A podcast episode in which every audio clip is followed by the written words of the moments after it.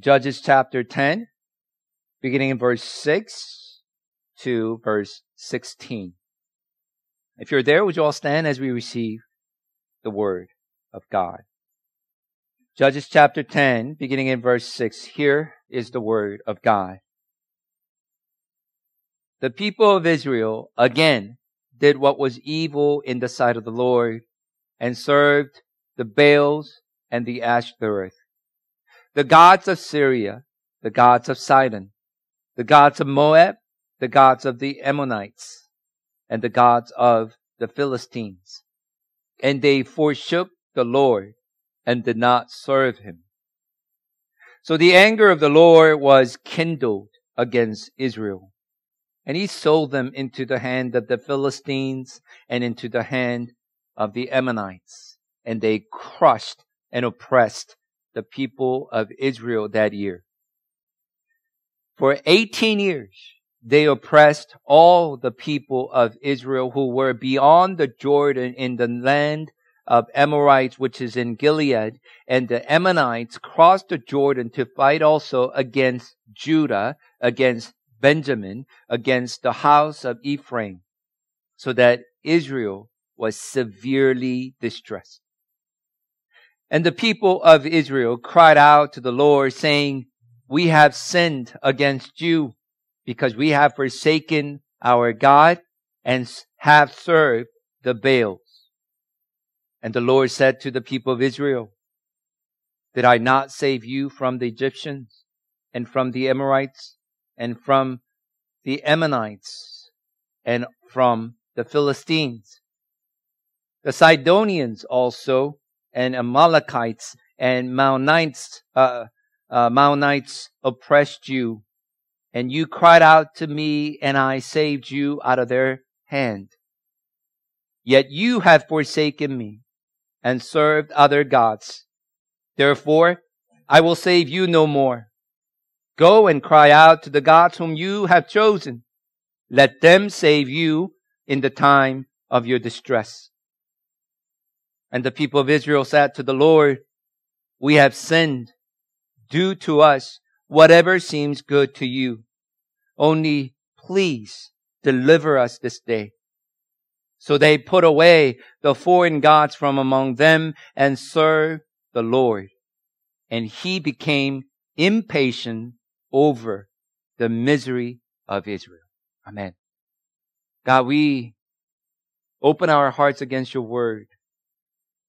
We need your word because we are your people. So God, be gracious to us. Enlighten us. Teach us. Help us to understand who you are. Help us to understand your ways. Help us to compare our ways, our hearts against the heart that we need to truly have according to your word. So God, would you teach us, speak to us, help us. Help your servant. Fill your servant with your spirit and help him to speak your truth and your truth alone and let your people truly receive it. God, we thank you and we seek you. In Jesus' name I pray. Amen. So this morning we're on chapter 10. And up to this point, if you um, paid attention, if you go back and if you were counting up to this point, uh, in past nine chapters, we have seen seven rebellion from the children of God. Seven intentional, willful rebellion from the Israelites. And therefore, we also have seen seven punishment from God. God sent seven different oppressors over the children of Israel to punish them.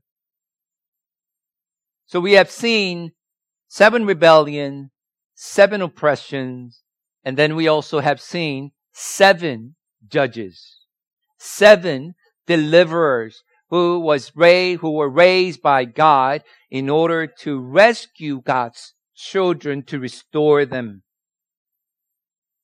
This is a very clear pattern in the book of Judges. This is repeated throughout this book. And what that is, is consistently this. We have seen consistent and complete unfaithfulness from the people of God. You have seen complete, utter, consistent, unfaithful hearts from the people of God. And you also have witnessed this steadfast faithfulness, complete, utter grace from the God of Israel. You also have seen that. And this is a pattern. Here in verse 6, familiar sentence. Israel once again did what was evil in the sight of the Lord. No surprise here. No surprise here. I know, as harsh as it might sound, it, it doesn't surprise us, right? They once again did evil in the sight of the Lord. We have seen this pattern take place. They sinned again. But this time, the eighth time, who's counting now? Eighth times.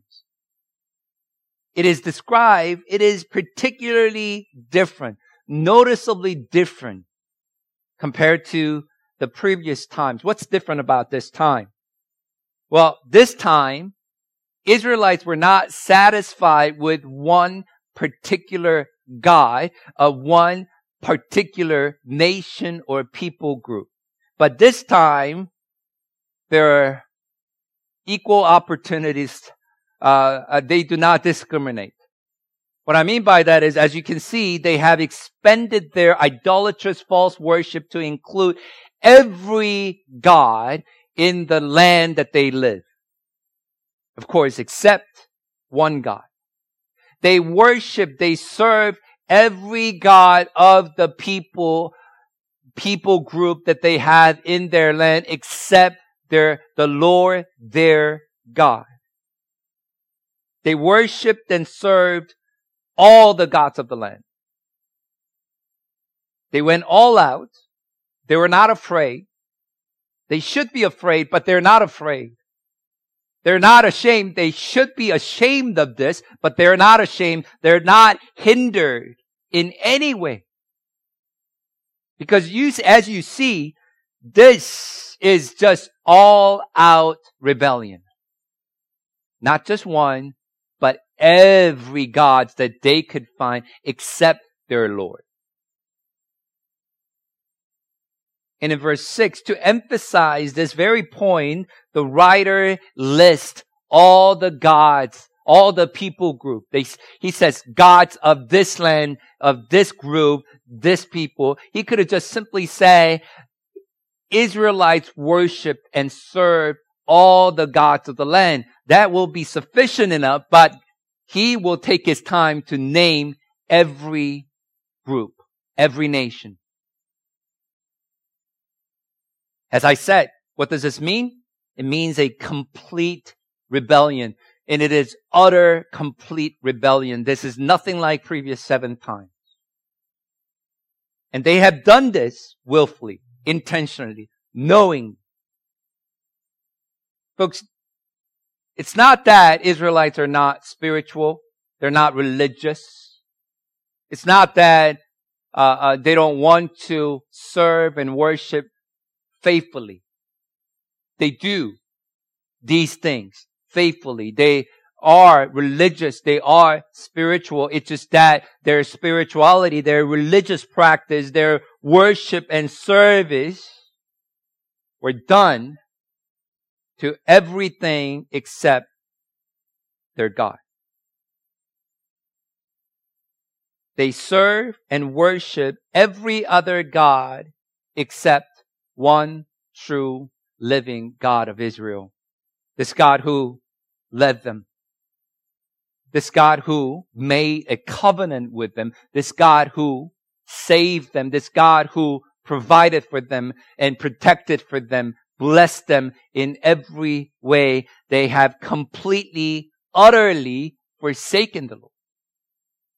This is complete, utter rejection to the Lord. Now, what's also interesting about this is this. The listing of all these people group.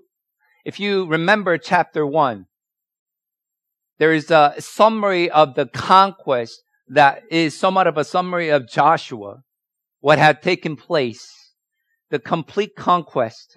And in the chapter one, these are the very group of people that God has commanded Israelites to what? Wipe out. These are the very people that God had commanded Israel to drive out. But what happened? They chose not to do this. This is not, they failed to do this. It is not, they, they have tried and they failed. No.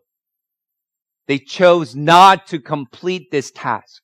They disobey God's command. And this is the consequence that the people of Israel had to face because they have failed to obey God's command to drive out these people from the very land that God has given in order to, in order to wipe out sin, in order to remove any future temptation for them to sin while they live in the promised land. And that was the whole intention from God. If you remember in chapter 2, they sobbed, they cried when God spoke to them and they said, you did not do this, you disobeyed me. So, what's gonna happen? God said to Israel, these people, these very people that you have chosen not to drive out, these people will become thorns on your side, will be pain on your side. And their gods will become what? Their gods will become a snare. In other words, trap for you to sin in coming days. And here we are. Here we are witnessing the very consequence. We are seeing this destructive generational consequence of their disobedience. It is destructive. It is generational when the, the forefathers earlier, generations ago, when they disobeyed, they just disobeyed. It was convenient and co- such a good compromise for them to make. But what happens? As the generation comes down, it, its destructive consequences remains and still entangles them, tempts them, and, and snares them. because they disobey God's word. And the trend continues. Not the father's generation, but the next generation and next generation and the generations to come. And this is a scary thing.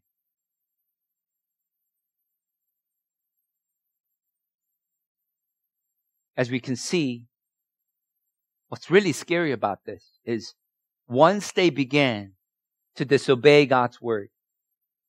Once they overlook the truth of God, what happens? It became easy. It becomes easy for you to disobey. It becomes casual for you to disregard God's command, His ways. And they begin to follow their own hearts. They begin to follow what seems good. We say it all the time, this phrase, follow your heart. Follow your heart. Follow your dream. And I tell you, that is such a encouraging phrase, but at the same time, that is such a, a dangerous concept.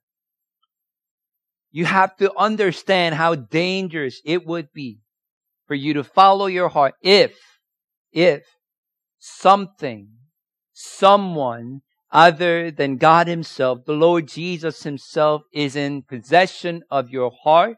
This concept is the most dangerous and destructive thing for you to do. For you to live by. Follow your heart. Follow your dreams. Because look at Israelites. They were following their hearts. They're following their heart.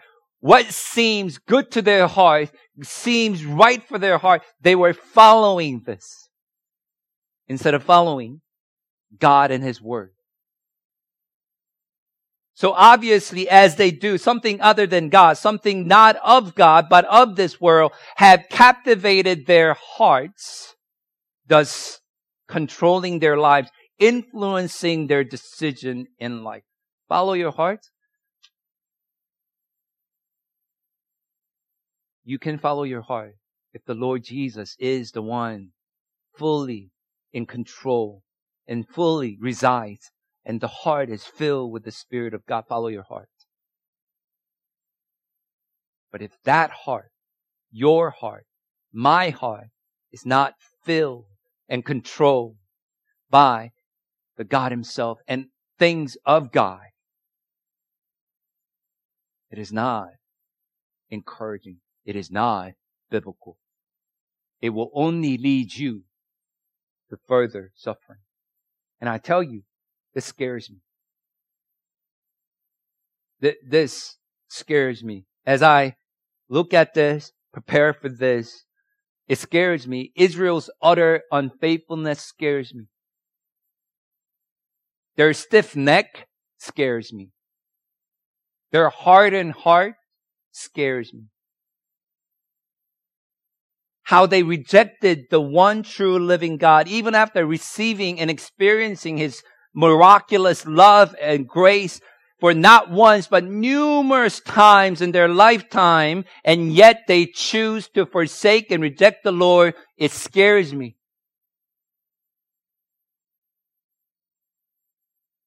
It scares me because they were chosen. They were saved. They were labeled as the people of God. God declared them to be the people of God. They were the holy nation. Yet they willing, they were willingly, intentionally disobeyed God. They gave their hearts away to meaningless, lifeless, powerless idols of the land. And it scares me to see it. Scares me because I am also capable to do the very thing that the Israelites are doing.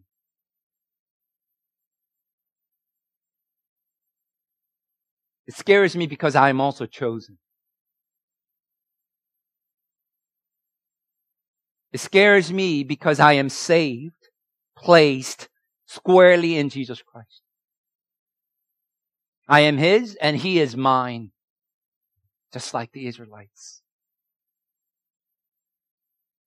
But I too can harden my heart. I too can give my heart away to the things of this land. And I would let those things come into my heart and control my life, influence my decisions. It can also happen to me and it scares me. This is not just their story, is it? What a, what a surprise, we say, to see them do evil against the eyes of the Lord. It scares me.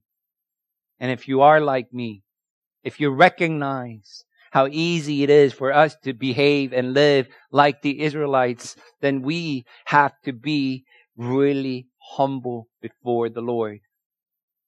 We got to humble ourselves and we have to fill our hearts with the things of God, with the Word of God. We have to ask the Lord to fill us with your Spirit. Then and only then you can follow your heart. Amen. Otherwise, what they are doing willingly, knowingly, is the very thing that you and I are capable of. Don't, don't mistake me about salvation about the, the work that God has done to deliver you, move you out of darkness into this marvelous light. God has done that to Israel. And he has done that for us. But what you do with that heart, that life, is up to you. Look at this. 45 years of peace and prosperity. And after those two judges previously in chapter 10, they immediately turned to every god of the land and they forsook the Lord, it says in verse 6. So what happened to the Lord? He became angry. So he sold them into the hands of the people. And what's ironic is what, whoever they were worshiping and serving, that particular idol that belonged to that particular nation, that a- nation, that very nation ended up doing what? Oppressive ways on the Israel. And this time, because they worshiped so many gods of the land, it's not one nation. It's not one people group oppressing them. They were oppressed by the Ammonites and Philistines, and Philistines are coalition of different people groups. So multiple people group, multiple nations were on them. Why? Because God sold them. So the Israelites in the hand of their, their oppressors. Once again, this is such a cold phrase, right? That loveless, careless, impassionate thing for someone to do. I, I will sell you. I sold you. And that's exactly what God has done. And this is not the first time we have seen that phrase. Judges chapter 2, Judges chapter 3, and chapter 4. God has done this. When you sell your used item, when you sell your used car, you're no longer the owner of the per- that particular item, that car. The new owner, that means, can do whatever he desires to do. He could upgrade, he could just tear it apart and sell it for parts. It is not up to you. It's up to the new owner. And they can do whatever with this used car. You sold it. And that's the concept that God has done. When you look back at how God sold the Israelites before, now, this does not mean that God will completely abandon and reject his people and he will forget his promises. That's not what that means. But what this means is that he would stop protecting them. That he would not sustain them. He would no longer protect them in many different ways. Things that they noticed or ways that they didn't even occur to them. But what we do see here is this. God let the very things that they have been serving and worshiping actually begin to dominate their lives, begin to rule over their lives, begin to own their lives. And the Bible says it went on for how long? 18 years. This went on for 18 long years. And they were severely oppressed. And if they were severely oppressed, what were they doing for 18 years? I mean, why, why did this take such a long time? Were they not suffering enough? It was just bearable for 18 years? No, it was not. It was so oppressive and so, uh, uh, um, it's just unbearable. Yet this also tells you how sinful, how rebellious, how disobedient they were. They will stick with their idolatrous way until, until the very day they could not hold on. They could not bear anymore.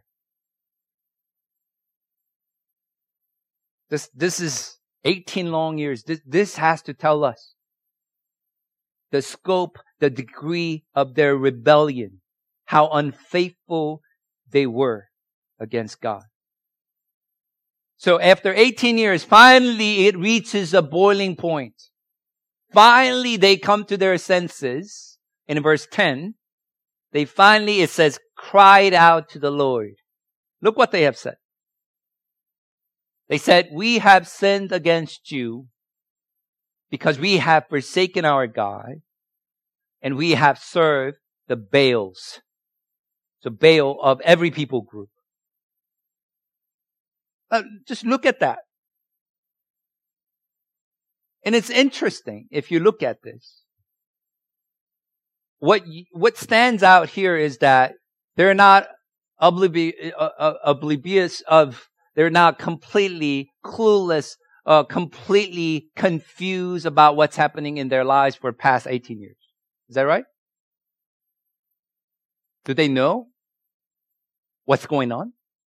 For 18 years, their oppression that they experienced in the hands of their enemy, do they know exactly what caused it, what was the reason, and who brought that upon these people? Do they understand this? They know. Exactly know. They know the consequence that they were weeping right now. They know that they have sinned against God. They know that they have forsaken, which means abandoned and rejected their Lord, and they've done so completely this time. And they know because they know they have served, they have served, worshiped other gods. Out of this, you know, they know what they have done. It is not something cluelessly confused about what God has said to them, what God wanted out of their lives to be. And this, you know, sheer mistake. This is not one of those. We have sinned against you. We have forsaken you. We have served the Baals. You know what this sounds like? what the people sound like? I don't know. For me, this does not sound like a sincere apology. This does not sound like just true, truthful, heartfelt repentance. Just they're just stating the fact. They sound like they're somewhat of entitled adolescent who just finally came, who just come because there is no other way. And they just expect, if they come and they say the line, they expect God to do something for them. Here, salvation. They know God has saved them time after time again. They know if they come and admit this, God will come and save them. They experience this. So once again, they come and state the fact. We have sinned against you. We have forsaken you and we have served Baals. That's all they did, stating the fact.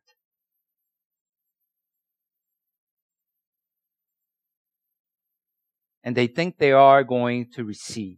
They're entitled to receive His forgiveness. How can they do this over and over again? And they believe and they feel that they are entitled to receive God's forgiveness. They behave like they deserve God's forgiveness. Like, God, you have to forgive us. Because we said the line because I prayed the prayer.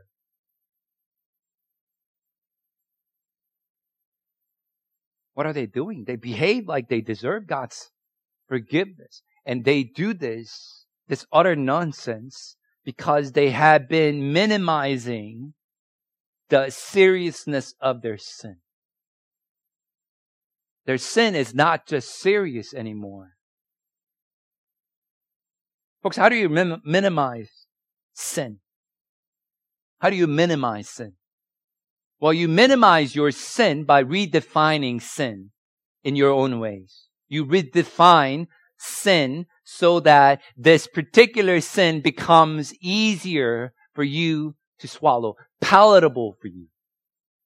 It becomes tolerable for you. You, see, sometimes people believe that the cause of our brokenness of in, of this world, cause of this Russia, Ukraine, cause of Israel, Hamas, cause of many Palestine dying, this brokenness in our nation, this uh, polarization and this bickering that happens, especially approaching the election years, this brokenness of the world, we believe it's caused by our bad thinking. We believe it is bad parenting, bad culture, bad experiences, bad schools, bad governments, even bad movies, bad music, bad video games are the cause of our brokenness. You know what we're doing? We're minimizing the sin. Because the problem with this world are not derived from these bad things that you see the cause, the source of this brokenness. It's not the bad things, it's the bad people with their rebellious hearts. We are the cause because we are bad. Because we have created this ranking system in our own lives and we say this sin is bad and this sin is not. We have created this ranking system of our sin in our mind so that you and I can convince ourselves that we're not so bad. We're not that bad. And if something bad, something terrible happens, it's, it's someone else's fault. It's the world's fault, not me. And you tell yourself you're not that bad. But I want you to know whether you have created a ranking system and this particular sin is not so bad. I tell you that not so bad sin, for that Jesus died on that cross. Even for that, Jesus had to die on that cross. Don't minimize your sin. Sin is sin. But that's exactly what Israelites are doing. I have sinned against you. We rejected you. We have served Baal, expecting God to swoop in, send his Savior once again, like previous eight times. Seven times. Look at verse 13 and 14. You find this crushing response from God. Verse 13, verse 14. God says to his people, I will no longer save you. I will no longer save you. Paraphrase it. I, I'm not going to save you. I'm not going to deal with you. Go. I mean, do you feel this like brokenness, the sarcastic, the, the way that God is answering this? Go and cry out to the gods that you have chosen. Where are your gods? Why are you coming to me now? Let those, God, save you. Let them save you from your trouble because I will save you no more. They never heard that before. God simply says, I'm done. I'm not going to do anything with you. Don't come to me. Go back to your gods. Go cry out to your gods that you have chosen to serve. That you have chosen to fill your hearts with. I am done because I've done enough. I've, I've seen enough. I've heard enough. I have pursued you. I've been patient with you. I have protected you. I have saved you long enough. But I am done. Now, these entitled, adolescent like Israelites, can you imagine? This is not what they expect. This is not what they expected.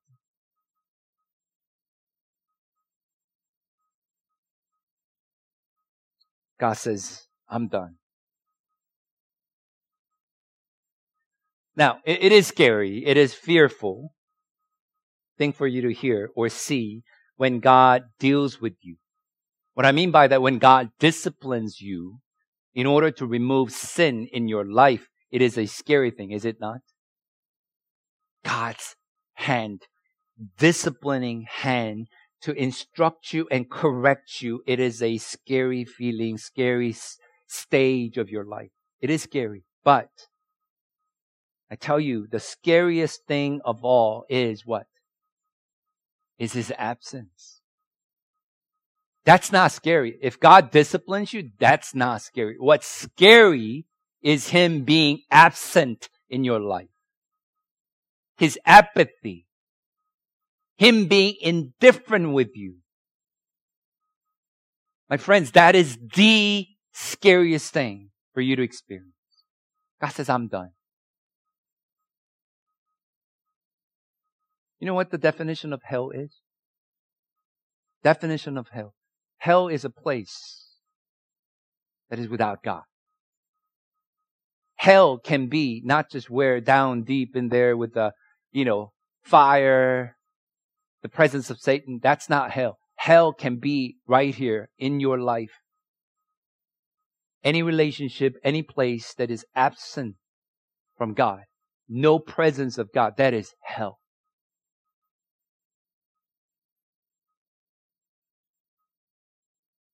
the scariest thing that you can experience is the absence of God. No more presence of God. When God says enough is enough and I'm done, folks, that ought to be the scariest thing that you would ever hear. That is the scariest thing. And the scariest thing in the New Testament that I've seen, Romans 1:18 and beyond, God will let these people continue to do their sin, their lifestyle of sin, burning their desire, man against man towards man, woman towards woman, with animals, all of these things. Paul says from 18 and on to the end of the chapter, what does God do? God does not discipline. God does not chastise. God does not leave them alone. I mean, God does leave them alone so that they continue their way. That is the most scary thing.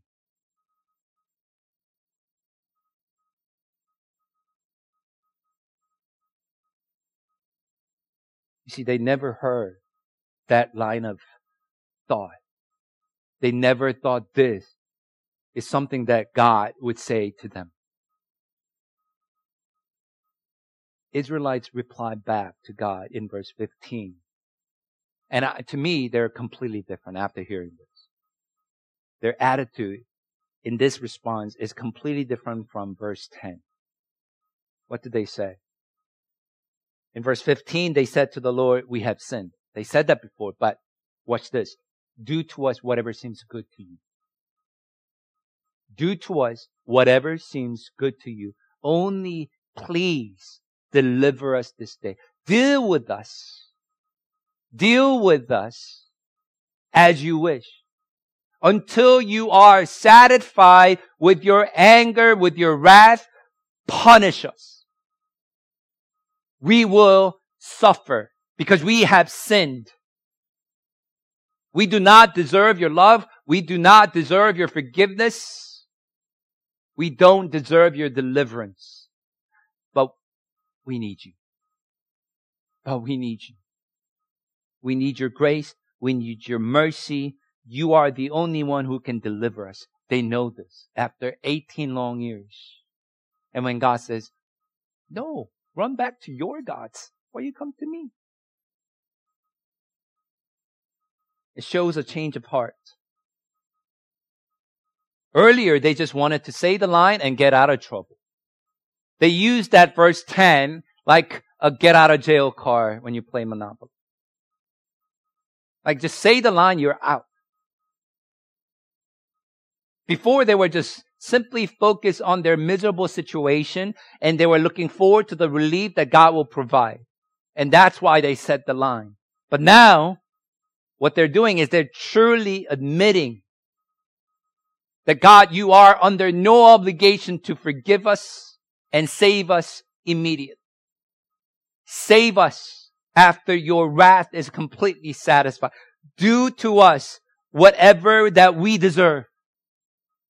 Punish us. We will suffer.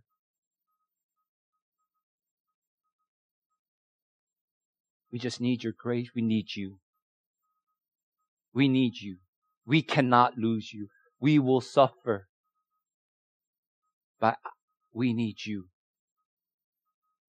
And they really meant it. They meant everything they said. How do we know this? Look at verse 16. Something immensely different from verse 10. After they said this, they put away the foreign gods among them and they served the Lord. Earlier in verse 10, they said the line, the, you know that line that we all say after that we need God? When, when you need something from God, that line that we normally pray, God, I messed up again. God, I sinned again. I should know better. Please forgive me. This is different. This is repentance. This is true repentance. They have deep sorrow, willingness to bear the consequence of their own action. And God punish us. We would endure more suffering, but we cannot lose you. I desperately need your grace. They immediately turn, they cast away their idols. They do complete remodeling of their spiritual house. Throw everything away and they walk the other way. Instead of serving the every idol in the land, they clean the house and they serve the Lord. That is repentance, which is completely different from earlier. Look at the second half of verse 16. Is verse 16 still up? Yeah. For me, for me, this is one of the most moving phrases in the Bible. Look at the second half. So they put away the foreign gods among them and served the Lord. And he, who's he?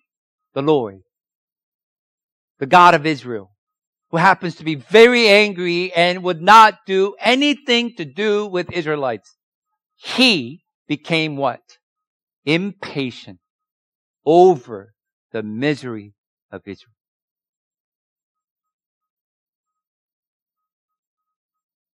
This is our God.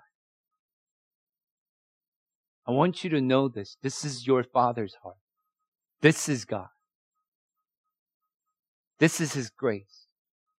This is His love for us. Even though He have said, I'm done with you people. I will no longer save you. I am no longer your God. Go run to your gods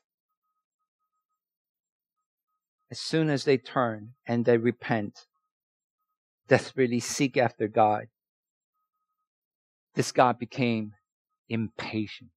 He cannot look, overlook, and leave, abandon, for his sake, like the Israelites have done to their own God, his repentant people who were utterly, completely desperate for God, not for this situation, not for this immediate relief, but God Himself. As they do, God cannot overlook His own suffering children. Folks, once again, this is, this is who God is. This is God by nature. If you raise a children, you would understand this. I'm infuriated. I'm, I mean, beyond upset.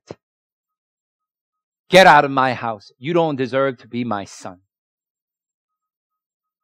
Go and get new mom and dad. I don't, I don't need you. I know you're going to do it again. I know you don't mean anything by this because you have done this.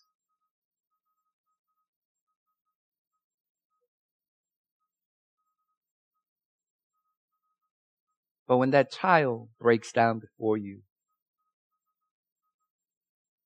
I know this happened before, but as a father, you also know that this was from the heart this is not a lie. This is not a, just a way to get over and get by, but it is heartfelt. You immediately forget what you just have said. And you go embrace. I'm sorry for what I have said. Let's not have this again.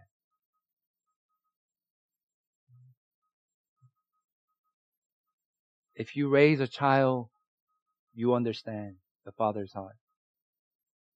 You can see the glimpse of father's heart. And this, I tell you, is such a moving phrases that explains and describes our God's heart. Your sin breaks his heart, no doubt. And your sin, repeated sin, makes him very angry because he is holy and he is righteous. But I also tell you the moment you turn, the moment you reach out, the moment you turn from your old ways and you repent, you do 180 and run the other way. You desperately seek after this God and you tell him not the blessing, not the deliverance, but God himself is what you desire. And you call out to him, God cannot contain himself.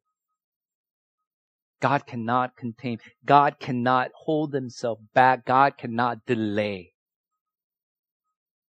He'll be like that father to the prodigal son at the moment's notice. As soon as he was coming, the father knew who that person was from far away and the father would run and embrace, cover his shame, bring forgiveness and immediately restores him to his sonship, which he does not deserve.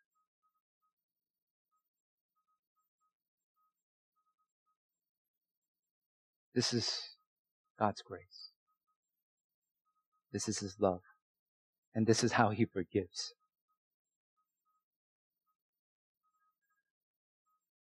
Folks, do we know what we're doing when we sin? Guys, look, you've been church long enough, you know. When you do say certain things, when you say certain things, you know immediately, almost immediately, you know this was against God. This is displeasing to God. You know this was done out of your, your old nature, your, your sinful heart. You know it. You know that did not please God. Rather, you know that broke God's heart. You know it. Just like the Israelites knew what they were doing. Most of the times, we know what we're doing. So when we need God, we come and we state the obvious because we already know what we have done.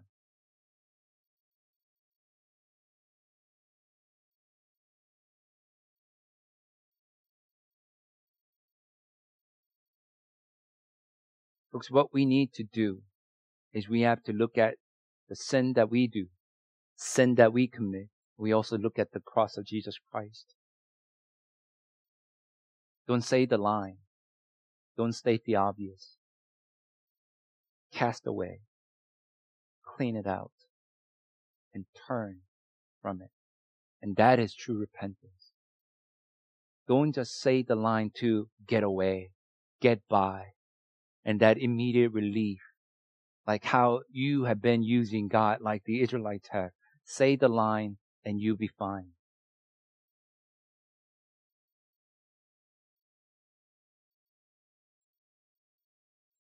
pray that we would each and every day look into our lives and look into our hearts, the very thing that we do and say. And we would take a good look at this good Father, loving Father, what He has done through His Son, Jesus Christ. Folks, when you are unfaithful, utterly knowingly intentionally, Remember His utter grace, complete grace, that He can't wait to forgive you. but you have to turn. I pray that you do. I pray, I pray that you would learn, we would learn from this story and repeated story that we have studied in the book of Judges. Amen. Let's pray. God, we thank you for your love. How can any one of us say we deserve your love, deserve your forgiveness?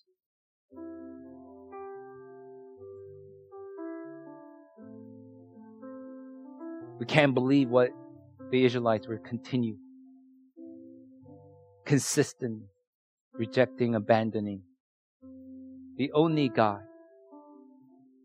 who made them to be who they are. They were nothing, they were no one. But because of God, they became strong. They became the owners of the land that they had no right to possess. God saved them. And it was not something contractual. God saved them, blessed them, because He desired to be their Father, their King. And how patient, how His love endured so many heartaches.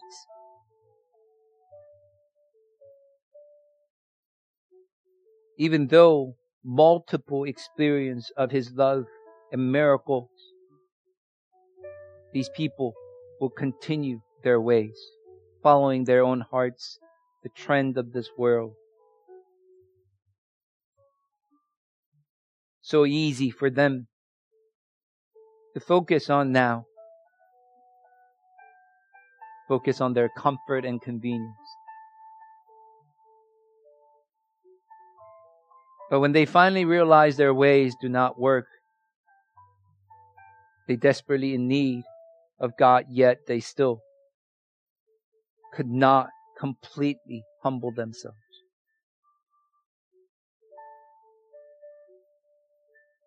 But when they did, even in your wrath, in your anger, you could not contain. You became impatient for the misery of the very people who failed you, disappoint you over and over again.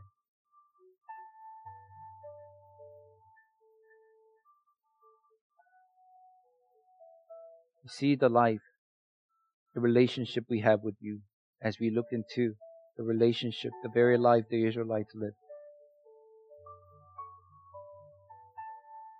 Oh God, may we learn to not to make the same mistake.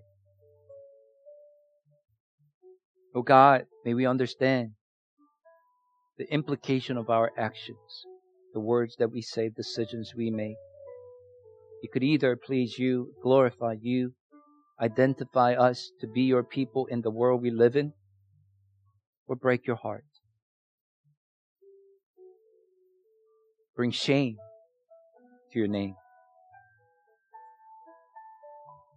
God, I pray for the Spirit. He will powerfully move in our hearts, fill our hearts as we fill our hearts with your word, things of your thing, heavenly knowledge.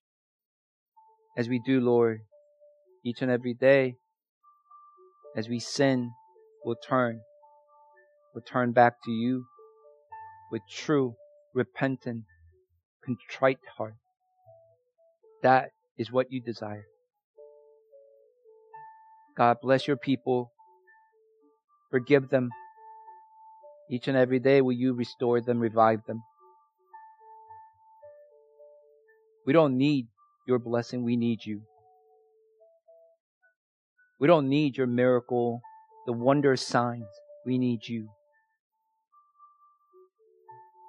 Help us, help your people to understand it and cling onto you. God, there are so many things that we can be thankful for. Just being who you are to us. This month of Thanksgiving, Lord, pray that we would give thanks to you for your gracious forgiveness each and every day and your utter love that you shower upon us immediately when we turn to you. God, without you, where we will be, who we will be. Lord, we give thanks to you. Pray that we would once again cling on to you and have the Lord truly captivate us, captivate our hearts each and every day. Lead us and guide us, Lord. Bless your people. May we always look to the cross and be grateful for what you have done and what you will continue to do. Father, we thank you so much. We pray all this in Jesus' name. Amen.